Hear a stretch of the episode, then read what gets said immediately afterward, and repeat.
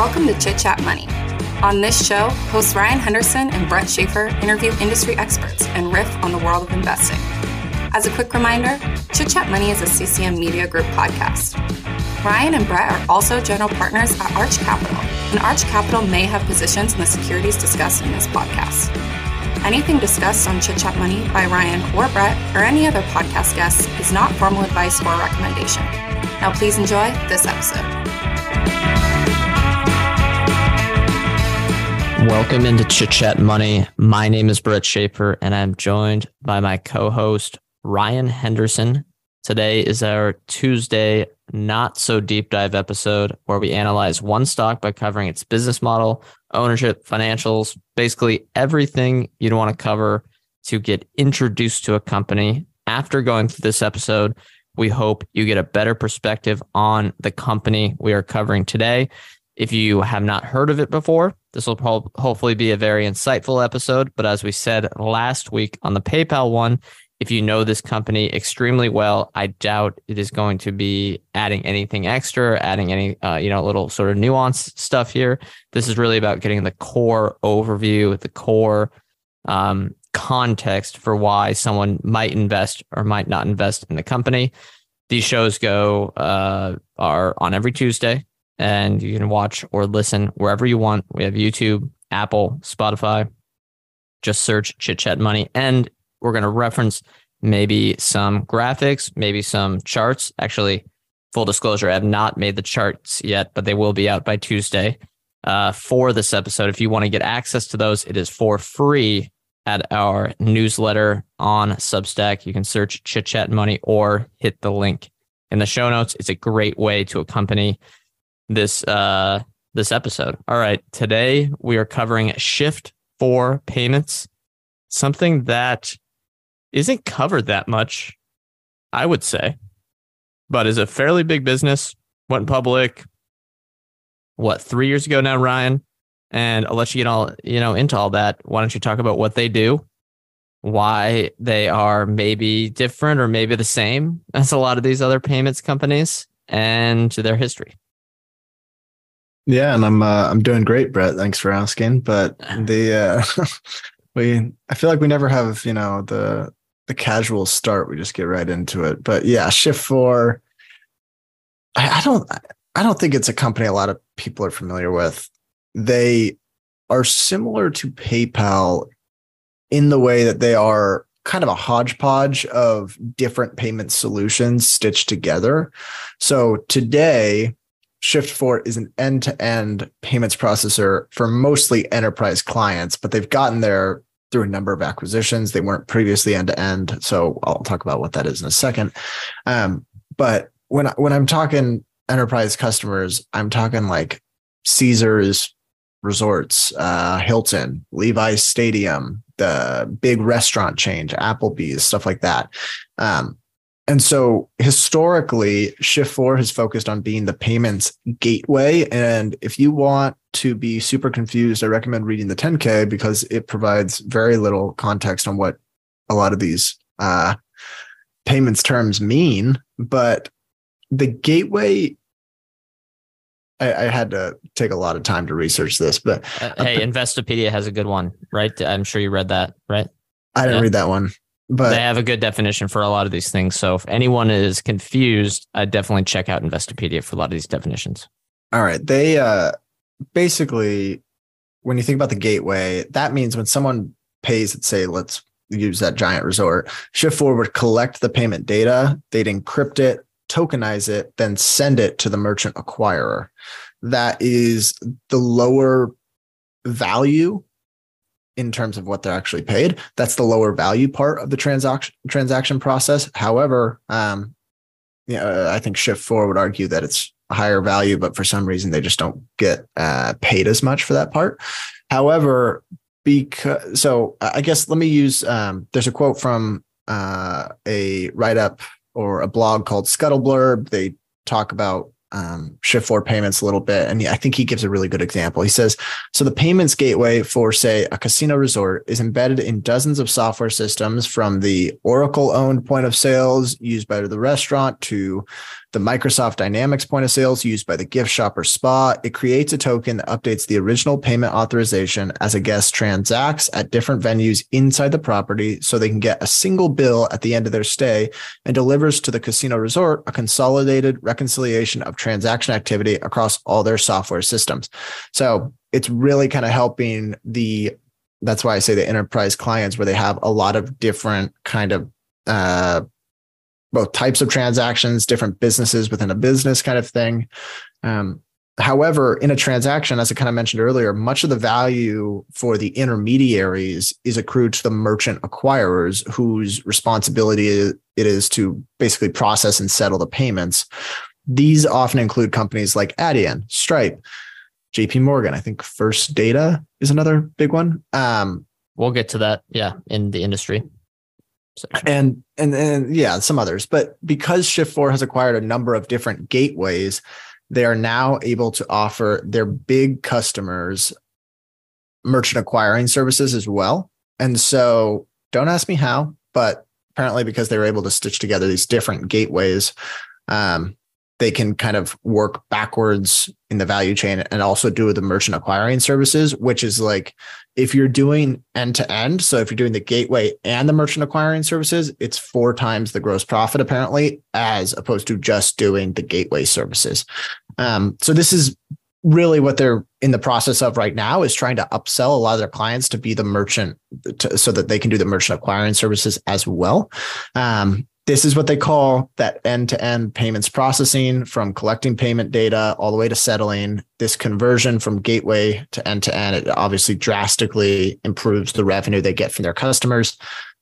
The other thing I'll say here is Shift4 is able to attract enterprise clients better than a lot of these other payments processors because they have more than um, apparently 500 different in- integrations with a whole bunch of different kinds of legacy software solutions that these big complex organizations might use. So they've got you know if you're at caesars there's obviously it's a big resort there's people you know uh, whether you're at the pool bar whether you're checking out or, or cashing in some uh, whether you're at the atm or something for chips you know getting food at a restaurant there's a whole bunch of different softwares that are that are used and so because they're able to plug in to all these different legacy software solutions um, it allows them to kind of piece together um, those different systems and provide value for the the larger enterprises.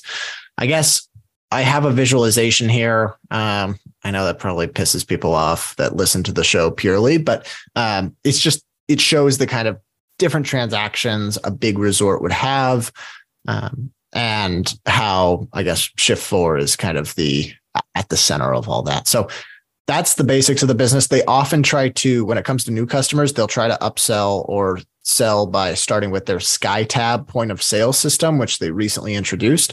This is their newest, sleekest point of sales physical hardware um, product.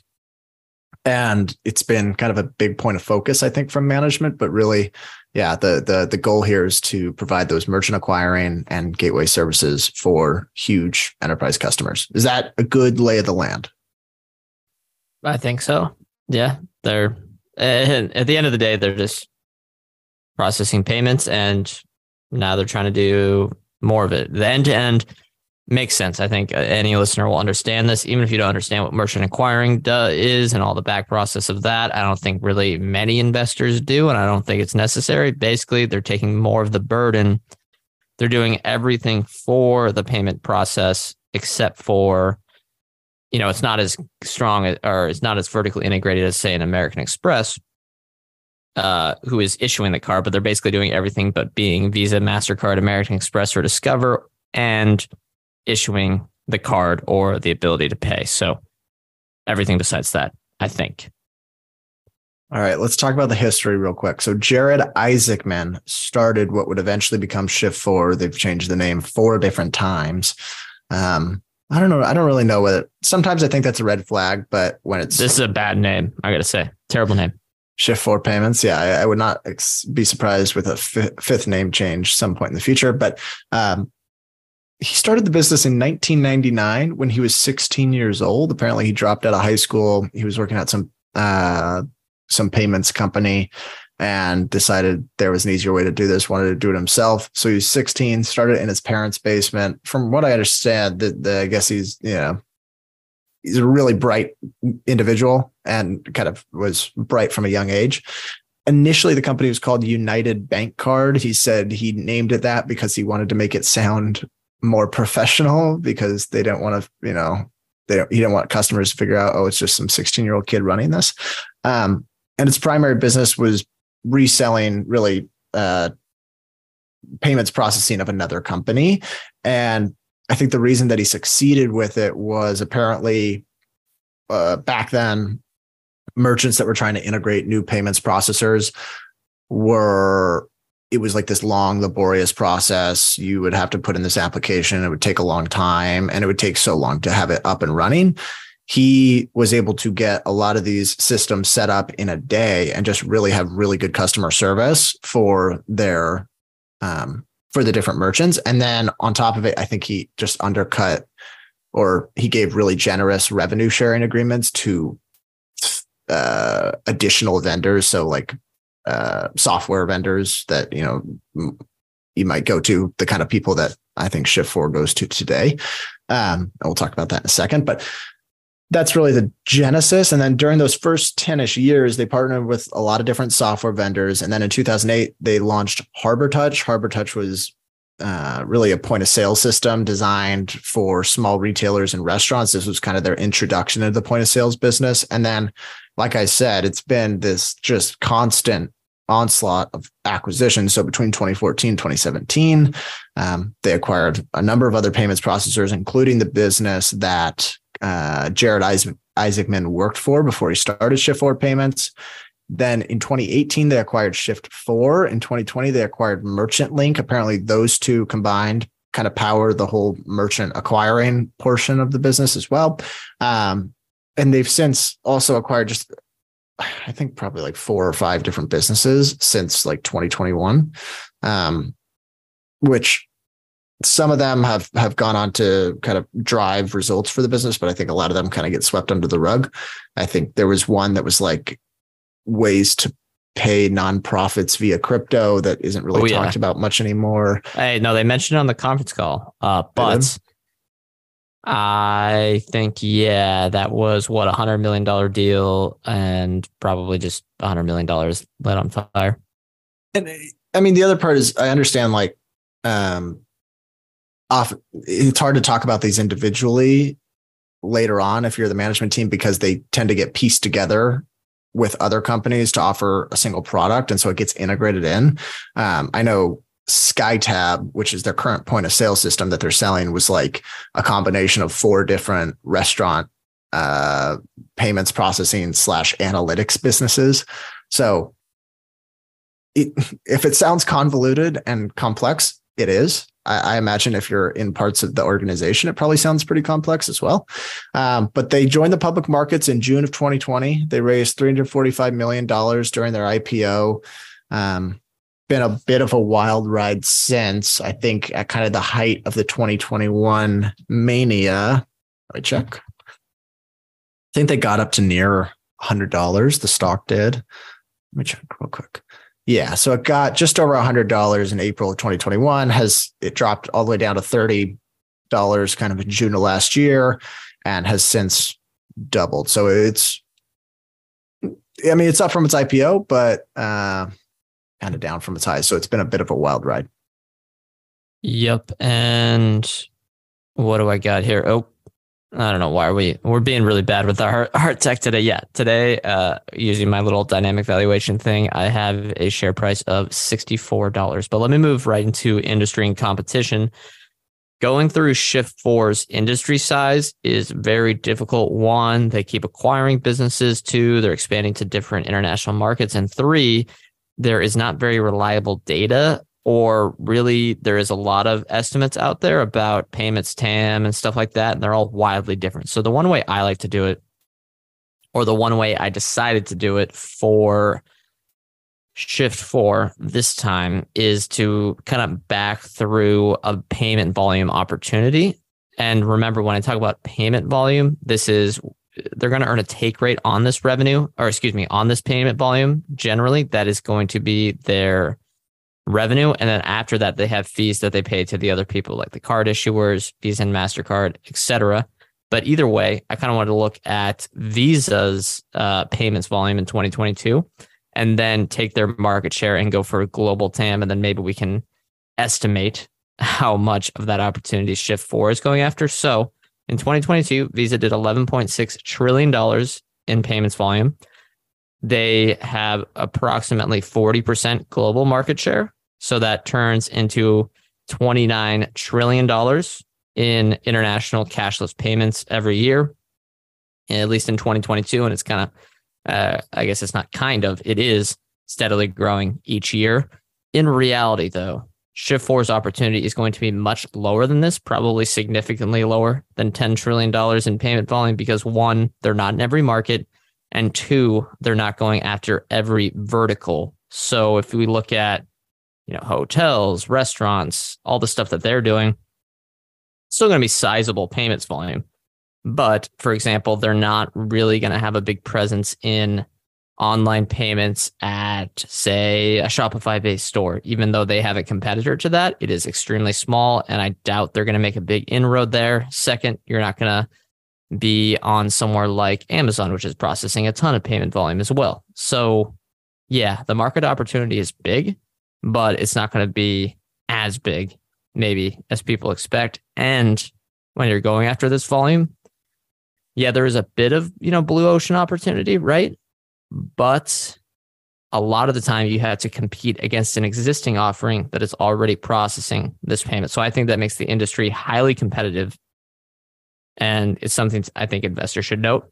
For reference, Shift4 did about $71 billion in end to end payments volume in 2022. And end to end means when they are the merchant acquirer, correct? Right? That's it's hard because they use all these different definitions. So they, they uh so it's 71 billion in end-to-end payments but i think they have another 150 billion dollars in payments that they process that isn't end-to-end but the take rate on that is so much smaller. So uh, i don't know. They, they didn't really give that out. I, they didn't give one consolidated gpv number and i think the reason is because end-to-end is much more meaningful than just general gpv Yep, end to end is more important, definitely the one to track. And it looks like there is still a big opportunity as they try to upsell their existing merchants. And yeah, $71 billion in end to end payment volume. That is, you know, it's a, it's a good player. It's not a giant player in the space, but as I'll get to the competitors here, there is a lot of them and they're big and a lot of people i think have heard of them if they know this industry. So first uh, we actually we should separate them into two categories. So one are the non-integrated payment processors. This is what they define as their competition and these non-integrated ones would be chase payment Paymentech Fiserv fis which uh, again, I get confused between Fiserv and FIS because they sound so similar, and then global payments. And then there's also integrated payment providers that I believe do either very similar or the exact same process at its core as uh, a, a Shift4 product. That would be Shopify, Square, Toast, Adyen, competitors like that. Again, they're not doing the exact same thing. They might be attacking attacking different verticals. They might be in different markets. They might be going for more online versus in person. But in general, the payment process is again doing everything except you know what Visa and Mastercard do, and the card issuer. So okay, the bank. And in the newsletter, I'm going to have an operations map. It pretty much just shows they are in Europe, North America, and Japan, but they plan to expand, as they mentioned in the last conference call, to a lot of different countries. All right, let's go to the maybe the most fun part of this episode, or maybe the most disappointing for me, which is management and ownership. For this section on this episode, I want to hit three topics that I think are very important for any investor that's going to consider Shift4. One, how Isaacman, who again is the founder, controls this business. Two, the executive incentives. And three, some related party transactions and governance red flags. So, first, Shift4 has three classes of common stock A, B, and C. The B and C shares have 10 to 1 voting rights, and Isaacman owns all of the B and C shares, therefore giving him 82% voting power as the as of the latest proxy. So he has full control of this thing. It is a dictatorship, and there's no risk of him losing control anytime soon. It's not like he's down at kind of the 50% range or the 40% range that would make it so someone could have the potential of mounting a activist campaign. Now, if we look at the compensation and the incentive here, 99% of the CEO compensation, which again is Isaacman, is in restricted stock units. The question I have as 30 a 32% owner of the business and now his his economic stake is 32% from my quick calculations uh, versus his 82% voting power. He has 32% ownership of this business with a market cap of $5.4 billion. Does it seem necessary to incentivize him with more RSUs in order to do a good job? I'm curious your thoughts, Ryan. Is this a major red flag when you see this, or kind of just a little bit irks you as a potential outside shareholder? I've never understood it. Um, why, when you're a big shareholder like this, you own a huge chunk of the business. It's your, it, basically your business. Your net worth is tied to the uh, share price. Aren't you more? Shouldn't you care more about like the long term value of those shares than getting some grant this year? In right. RSUs. Like it just to it's not going to move the needle for his wealth. It's not going to move the needle for his life. No, uh, yeah, it just doesn't make sense to me.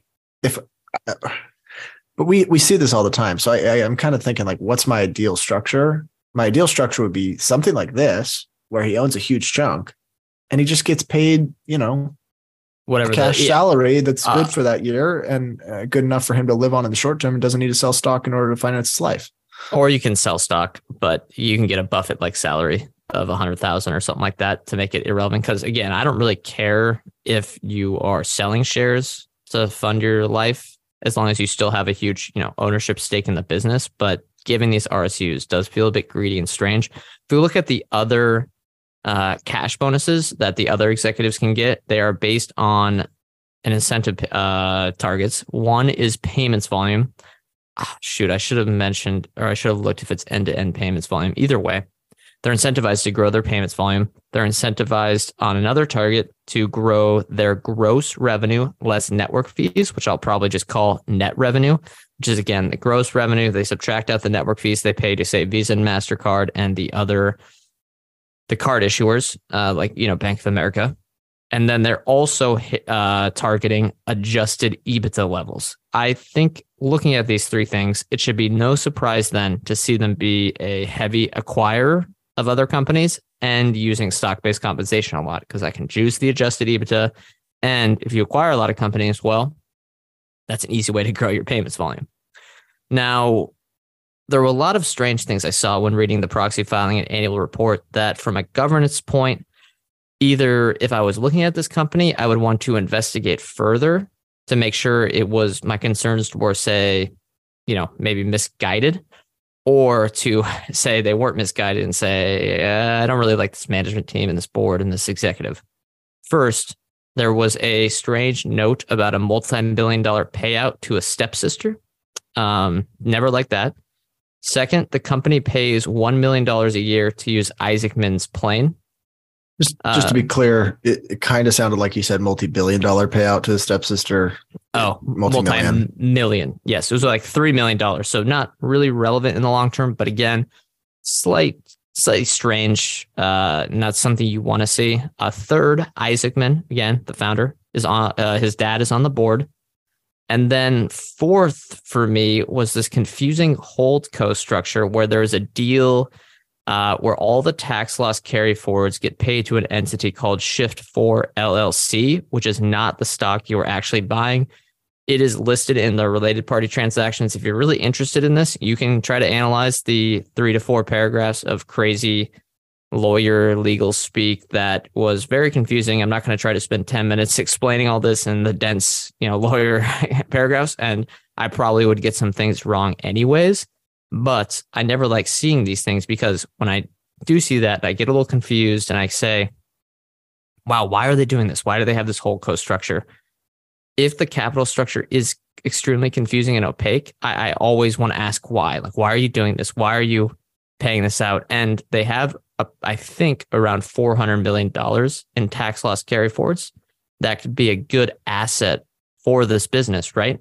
But it looks like 85% of that, according to this uh, thing I read, is going to get paid not to you, but the this LLC thing. Again, could be totally wrong on this, but yeah, generally came away very disappointed in the proxy statement and ownership structure. And it's something that would be a big concern for me because I do not like this dual class stuff where the founder, as Ryan's going to mention later, he is a rocket scientist that goes on missions. It's just a lot of uncertainty, and it seems like he can do whatever he wants. Yeah. I mean, if it comes to like voting in the interest of the minority shareholders or uh, Jared Isaacman, where where do you think his dad's going to vote? You know, yeah, that's also sticky. Yeah, I think the biggest one for me though was the private plane. They're paying a million dollars a year to use his private plane, and he's also, the one that's going to be using the plane. Listen, if you take every one of these things independently, they're not the end of the world. Maybe I mean the tax loss assets. I I don't think we know it intimately could, enough it, to, to say it's a huge deal. Yeah, but it was just something the, to investigate further. When there's a uh, page and a half of related party transactions, it starts to feel like they're using this as a their bank account. Yeah, and you get concerned about that. I also get concerned that nothing's based on a per share metric. Again, especially with a heavy acquirer, they can be. I'll go through some of the math here on how they're really not generating cash right now. But yeah, anything else on that, Ryan, or do we want to move to earnings? This episode is brought to you by Shopify. Whether you're selling a little or a lot, Shopify helps you do your thing, however you cha-ching. From the launch your online shop stage all the way to the we just hit a million orders stage. No matter what stage you're in, Shopify's there to help you grow. Sign up for a $1 per month trial period at shopify.com slash special offer, all lowercase. That's shopify.com slash special offer. This episode is brought to you by La Quinta by Wyndham. Your work can take you all over the place, like Texas. You've never been, but it's going to be great because you're staying at La Quinta by Wyndham. Their free bright side breakfast will give you energy for the day ahead. And after, you can unwind using their free high speed Wi Fi. Tonight, La Quinta. Tomorrow, you shine. Book your stay today at lq.com. Let's move to earnings. Um, I think the two most important top line figures to pay attention to are Brett kind of mentioned this end to end network volume and gross revenue minus network fees. Gross revenue minus network fees. I would just think about that as their actual cut. So their revenue, um, because they have to pay out a big chunk to the issuing banks and the card networks and stuff like that. Um, but the end to end volume was $72 billion. That was up 53% year over year. They've done a really good job converting um, traditional gateway customer volume to end to end. So that's been a, a big driver of growth for them. So kudos to them on that. And then the gross network minus or gross revenue minus network fees was 700. Basically, their revenue is $730 million, um, a little under. That's up almost 40% from last year. That, these are all the 2022 numbers. I didn't include Q1 just because it would probably not be that big of a difference. And I wanted to use annual figures. But that year, they also did $290 million in adjusted EBITDA. But frankly, that doesn't mean anything for this business because, for one, you X out stock based comp, you X out acquisition and integration costs, which is fairly meaningful. You X, they had a network outage that they're currently paying back um, a lot of the customers for. So you X that out. You X out basically all the there's interest expense that I'll talk about the balance sheet here in a second. And you know, they're getting into hardware, there's some depreciation there as well. So there's a lot of expenses that are xed out in adjusted EBITDA that are really true, meaningful costs for this business. Um, free cash flow has been a little hard to come by for them, which it's always it's never exciting to see. But if you exclude all the acquisition costs, which you shouldn't, but maybe they stopped. Let's say they stopped acquiring on a go forward basis, and you xed out the settlement timing because apparently I think that's like a working capital dynamic. About forty six percent of their EBITDA would convert to free cash flow. So their theoretical kind of free cash flow here, I'd call it 133 million dollars for 2022. That's about 18% free cash flow margins on that on that gross revenue figure that I used. Uh, if you use like the total revenue, it's going to be significantly less, but the that's kind of the way to think about it. It's worth noting though that right now they're acquiring a lot of their third party distributors. So, and the third party distributors, I've worked at something like this before. It's basically just this middleman software vendor that you go through. I think they're called ISOs on the uh, on the on the 10K. Um, they're buying a lot of them, which I do find a little bit weird. And there's a sort of a popular short report that came out recently that uh, thought this was maybe malevolent or malicious. And the reason they think well, that and because, we'll we'll link to that in the show notes for anyone that maybe owns the stock. Yeah, the reason that they think that is because the cost of good a big chunk of the costs for them and the cost of goods sold it's not the biggest chunk is the payments out to their distributors for you know uh, you know selling through to the clients the if they buy them that no longer shows up in the cost of goods sold and you can reposition that into the cash flow statement it, it, there's a line item that says residual commission buyouts um, under the investment investing portion of the cash flow statement. So it's no, no longer looked at as a cost of goods sold expense. Earnings would look a lot worse, GAAP earnings, if they didn't do that, if they didn't acquire. Not to mention it boosts adjusted EBITDA, which boosts their payouts for for management. So it's j- some red flags there. If you're looking at this as a potential investor here, I would say maybe they they can get to kind of 20% free cash flow margins on that gross revenue figure. That's maybe something i would use and you obviously have to believe in uh, the ability to convert more customers to end-to-end volumes. Here's another thing. I think this is an example of is companies will give out their own earnings metrics. Companies will give out their own free cash flow definition. It's generally the same operating cash flow minus capex my thought is that the best way to go about it is you decide when you read the cash flow statement what your definition of free cash flow would be for this business. And I think with Shift4, you got to be a little bit unique given those, what's that, either the financing or investing, whatever that one is below operating cash flow, that little, that segment. There's a lot of stuff in there that is, you know, it's significant cost for them. Yeah. It's, it's I don't know because my gut reaction is to say like they're massaging earnings. They're fine. They're doing some financial engineering to get a better payout to kind of make it look better to kind of prop up the stock. It might not. That might not be the truth. They may have really good rationale for acquiring their distributors. They may have good rationale for all the acquisitions they've made. Um, maybe there's they think that free cash flow can get closer and closer to being similar to adjusted EBITDA. But for the time if it's being, similar, if it's similar, just use free cash flow. Then that's my always that's always my thought, right? Then why are we ever even using adjusted EBITDA? Yeah. So I don't know. It's I guess the earnings were a little frustrating to go through, but it, it is a business who has been growing fast on the top line. That's worth noting. For sure. Yeah. Yeah. All right, balance sheet. Let's go through this. They have $744 million in cash and cash equivalents.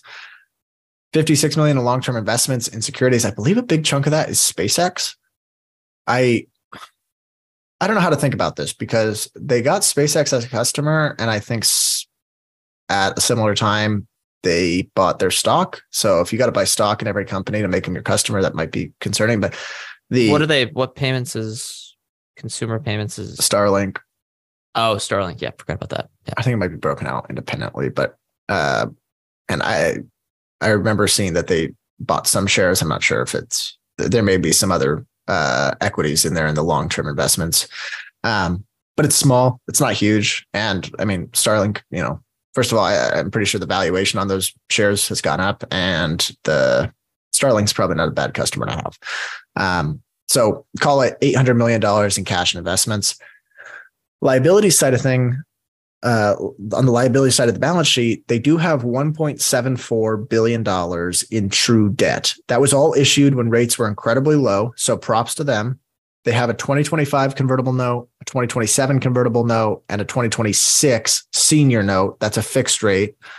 The convertibles, both uh, the most, the closest one, the 2025, which I think uh, comes due in just about two years, converts at $80.48. Today, it's what do you say it is? $64, somewhere around there. Yep. So it needs some stock improvement to get there.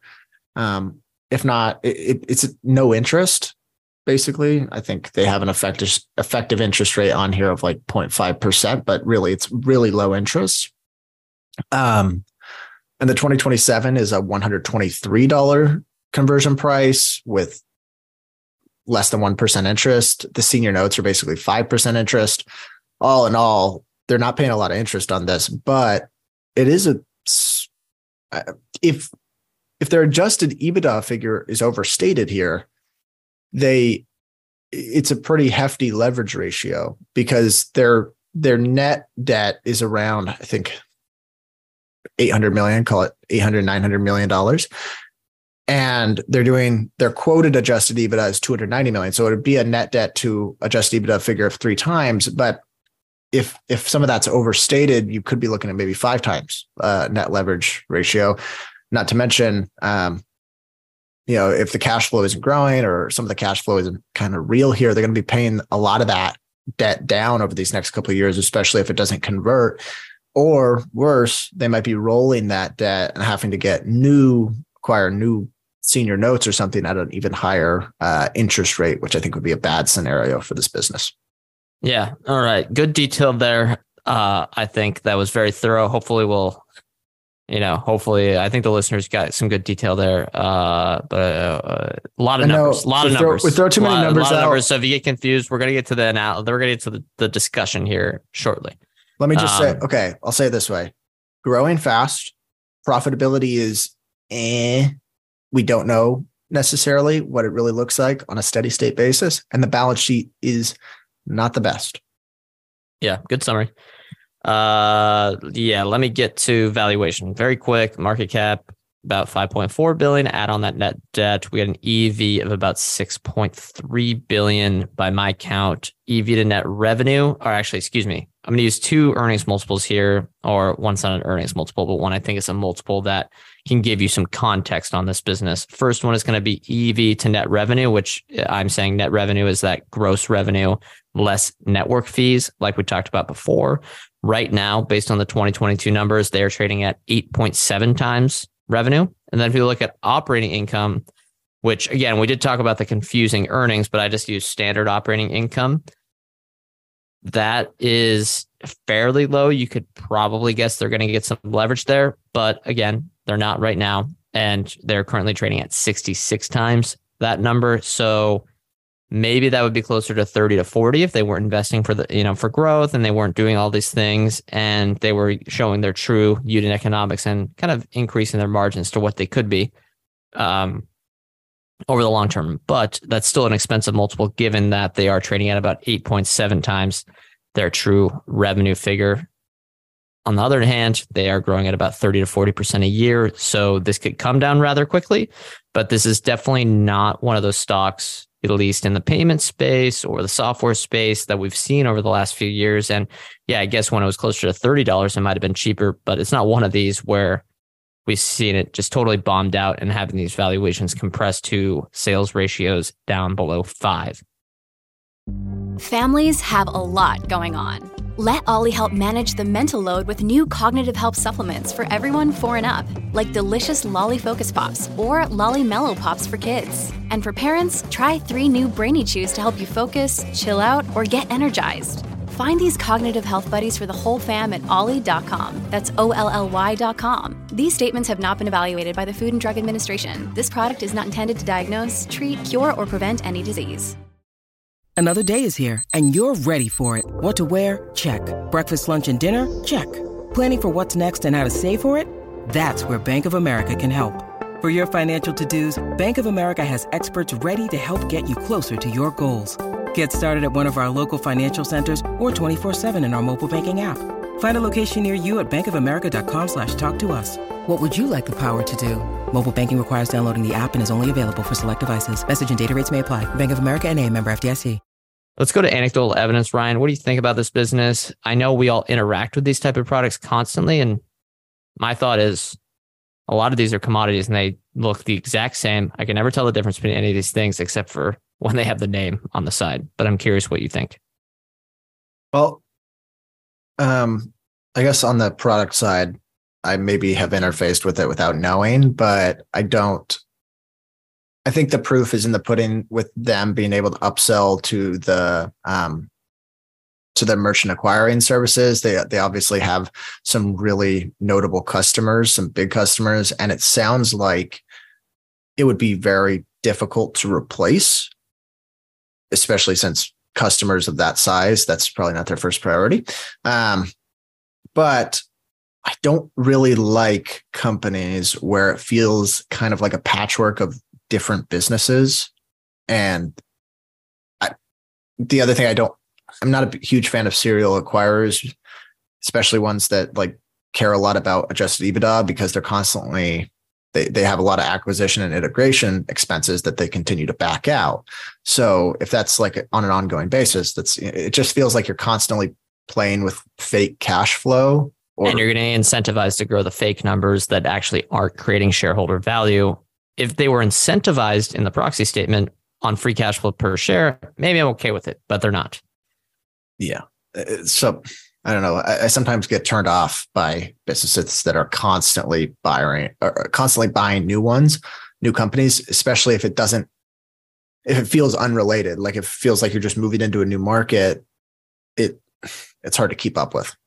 Hundred percent. And I think as an example here, we've looked at Adyen for a long time. We have it on our watch list. We did an interview with mostly borrowed ideas last year, maybe that was two years ago. Hard to remember at this point, but either way, still relevant for that business. Scuttleblurb's cover them a lot. They're covered all the time. And we, again, like I said, we looked at them and to me, looking at Adyen, who has no acquisitions, the acquisition strategy in payments, I think is a flawed long-term approach because you, like they say, have to duct tape things together, and Adyen can get better performance than a lot of these companies.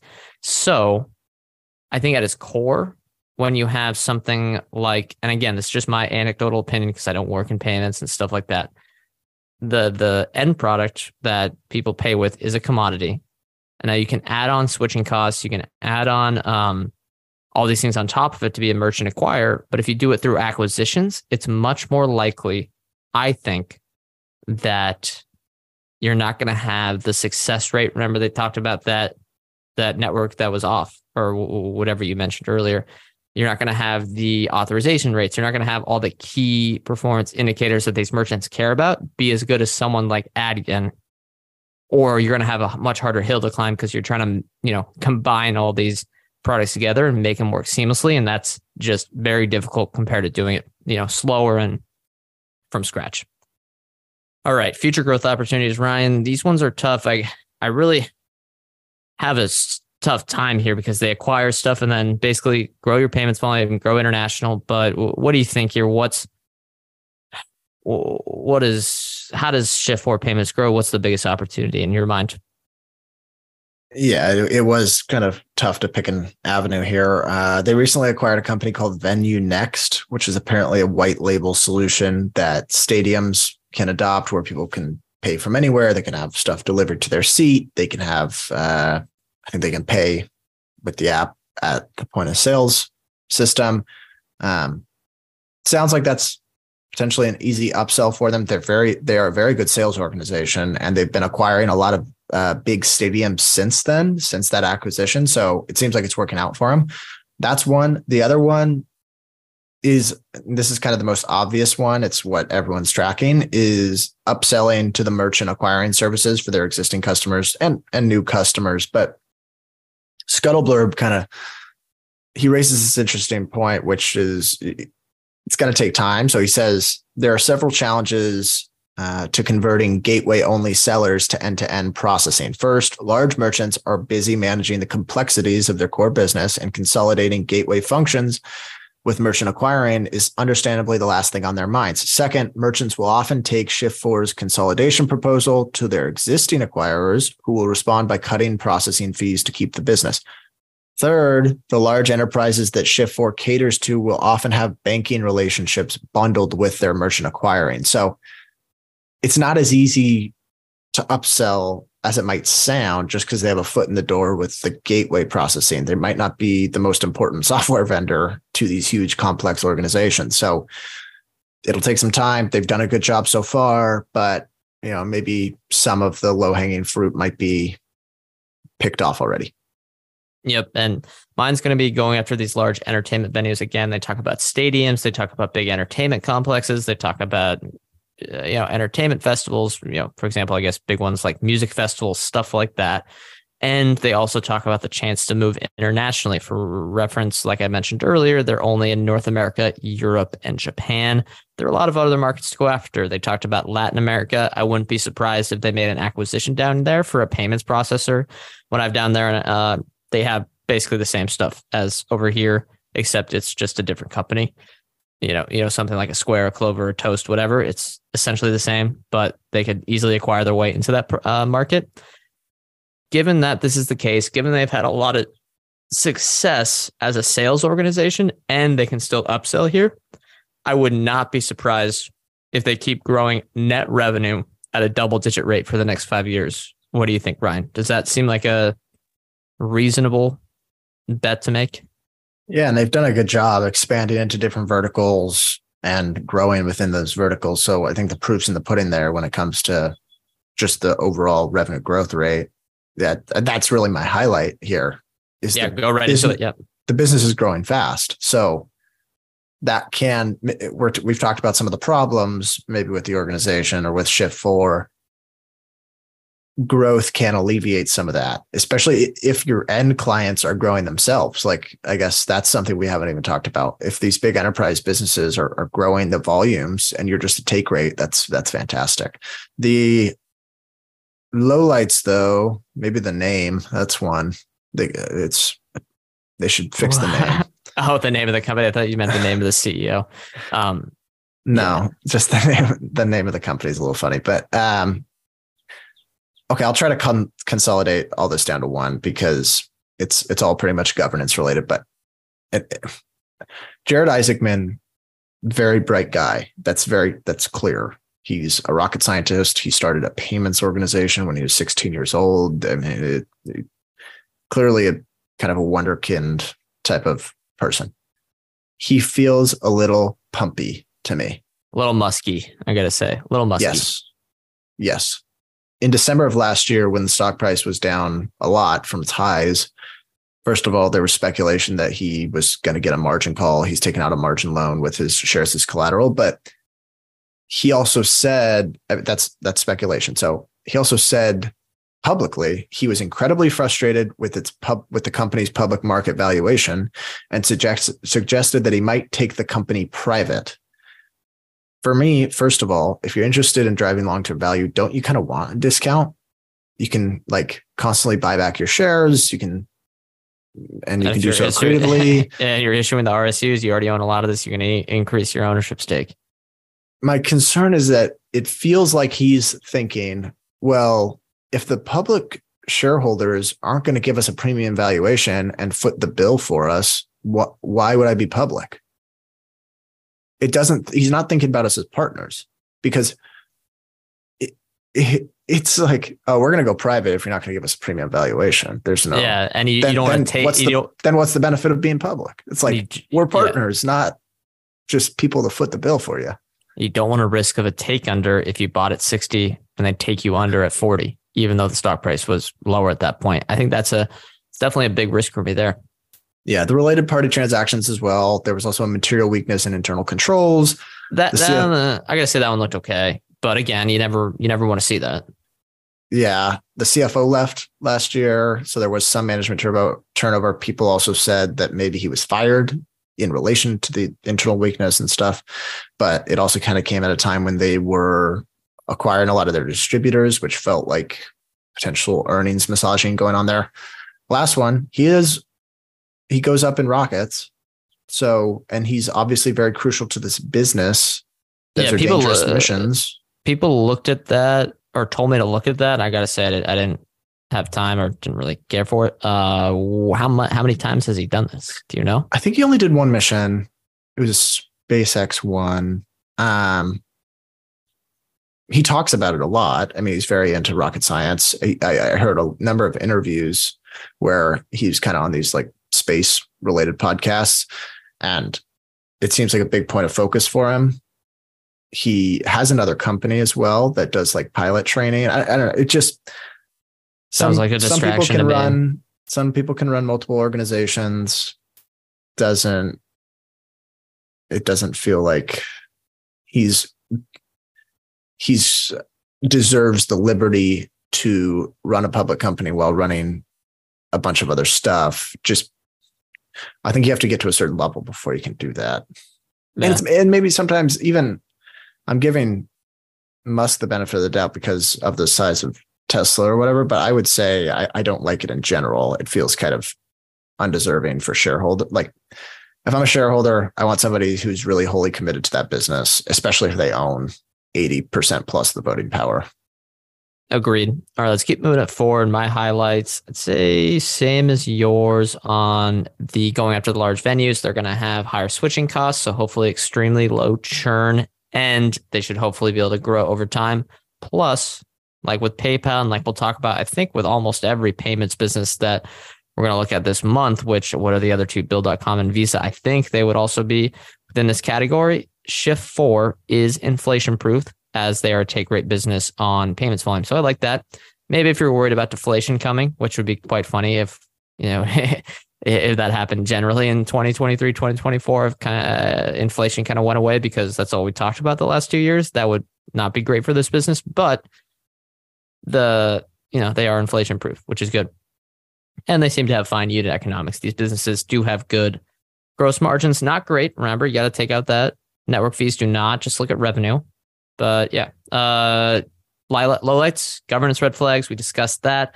The cash flow generation is not what it seems. Ryan went into it, but if you basically take out all the actual cash costs from the, you know, not just capex, they have three other, four other categories there. They burned two hundred forty million dollars last year versus the two hundred sixty-seven million in positive free cash flow they would define under the operating cash flow minus capex definition. And again, that's not Xing out SBC.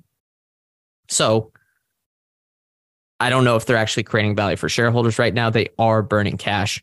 Second, uh, or third one, acquisition strategy. Don't like that. And then fourth, the unit economics on some of these payment processors and gateways are a lot are not as strong as I think some people may think. Even though I mentioned that they're they're fine, I think they're not as good as maybe the true costs over time are. So you have one, the high network fees that you have to pay out. Everyone knows about those. But second, you also have to have a lot of customer support still there. You have to have the hardware costs that usually get subsidized or sold at cost to these merchants. And then fourth, you have to have a sales staff kind of permanently in there. You have to have a lot of phys- you know, actual employees working with these companies, integrating implementation costs. You have to sell them on it. You have to, you know, have support because a lot of these times there's downtime on these, and a lot of times you really do not want anything to go wrong because if you can't process payments, a lot of stuff gets screwed up, especially if you're working, think about it, at a stadium, concert, wherever.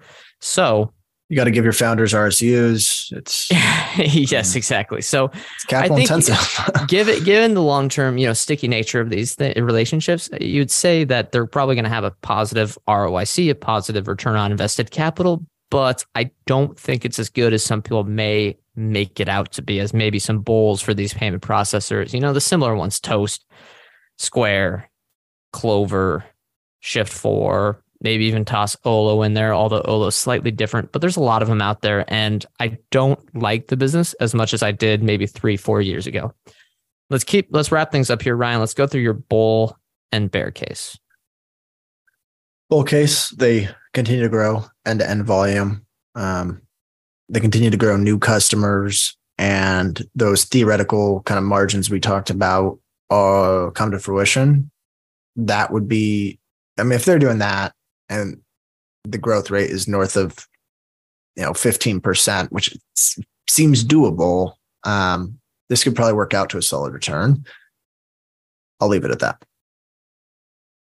And what the, you want me to go through mine first? So at 8.6 times net revenue, I really think you need to expect that double digit growth, probably at 15% plus on a compound annual growth rate for your net revenue and better margins than people think. So you need margin expansion plus this 15% CAGR on the net revenue. And I think you need smart capital allocation. Yeah, the, you know, convertible notes were at a good time. Yeah, they bought back stock at a good time.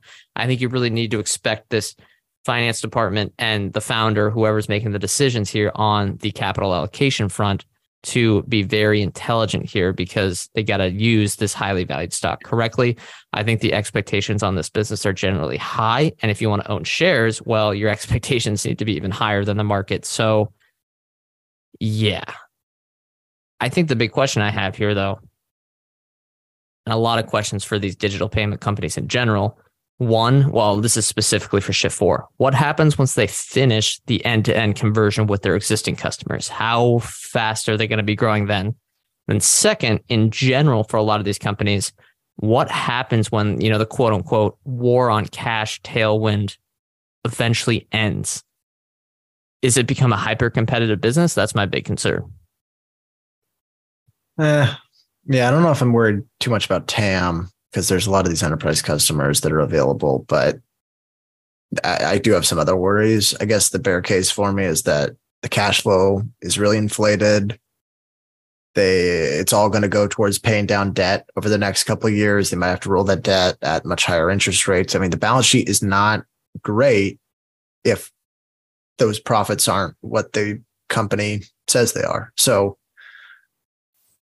I don't know. There was some validity to some of the points in Blue Blue Orca's short report that give me some pause, and it just I'm not smart enough to invest in companies where there's a lot of red flags. Some people can do it because they know the industry so well, they know the product, they know what's going on with all those dynamics, and they they can look past the red flags. Not for me. Like, especially in a space like this, I need someone, a capital allocator who I really trust and I know is going to take care of me as a minority shareholder. Yeah. And I think that's going to, I don't need to go through my pair cases. Basically the same. When we look at red flag businesses or something that might, you know, someone might describe as a shitco, however you want to describe it, we're looking at stuff that we want. We want to buy something that might be a deep value investment at three times earnings with a bunch of red flags, not at nine times revenue.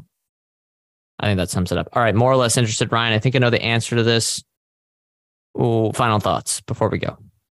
Yeah, I'm less interested. I would not be surprised if this continued to grow quickly, but I'm going to miss the boat here because uh, the red flags were a lot for me. Yeah, if they're doing a trillion dollars in end-to-end payment volume by the end of this decade each year, you know, congratulations to anyone that owns that. I think it's possible. I think the stock would work, but again, yeah, I'm less interested. It's not for me. I think this business is in a highly competitive industry. They have yellow flags with their governance issues and they traded a steep multiple. So why should I have confidence this is a good risk reward opportunity at these prices? Yeah, maybe at two, three times revenue. If you think the margins are going to be good, this would be a great opportunity if you add in those risks because of the red flags, because of the governance issues, because you're riding with a guy that owns this entire thing and goes into the rockets. But right now, I, I just don't see the opportunity. On the other end, though, if they keep growing, it'll be fine. All right, Ryan, anything else before we go? No, that's it. Okay. Give us a review on Apple or Spotify if you like the show.